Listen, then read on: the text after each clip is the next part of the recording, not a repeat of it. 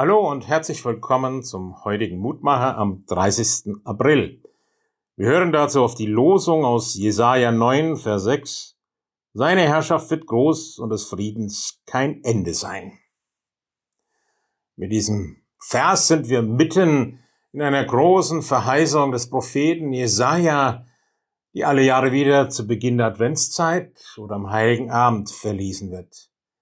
Die Verheißung von einem Retter, von einem Wunderrat, Gottheld, Ewigvater, Friedefürst.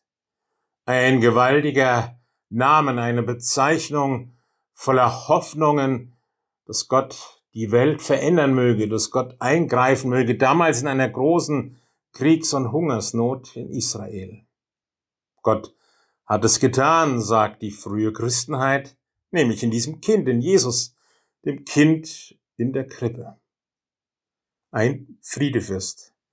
Das Kind hatte einen Namen, Messias, Gesalbter, Gottes Sohn, Immanuel, Gott mit uns. Und genau das sagt dieser Vers auch heute für uns.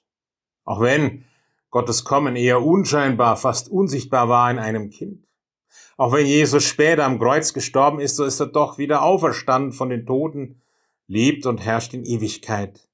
Und er ist mitten unter uns und wirkt durch seine Nähe, durch sein Wort Frieden und Veränderung, Hoffnung, Glaube und Liebe. Wer ihm vertraut, ihn als seinen Heilland, Heilmacher anerkennt, den wir da einst durch den Tod hindurchziehen zum ewigen Leben. Alles hat einmal ein Ende, auch unser Leben. Auch das Weihnachtsfest jedes Jahr wieder.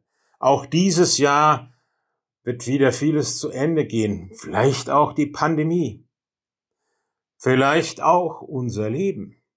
Aber Jesu Herrschaft hat kein Ende.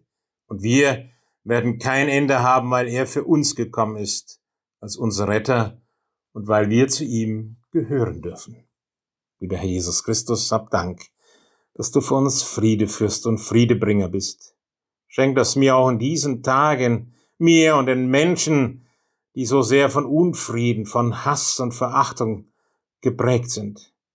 Schenk Frieden in unserem Herzen und Frieden in unsere Hände. Amen.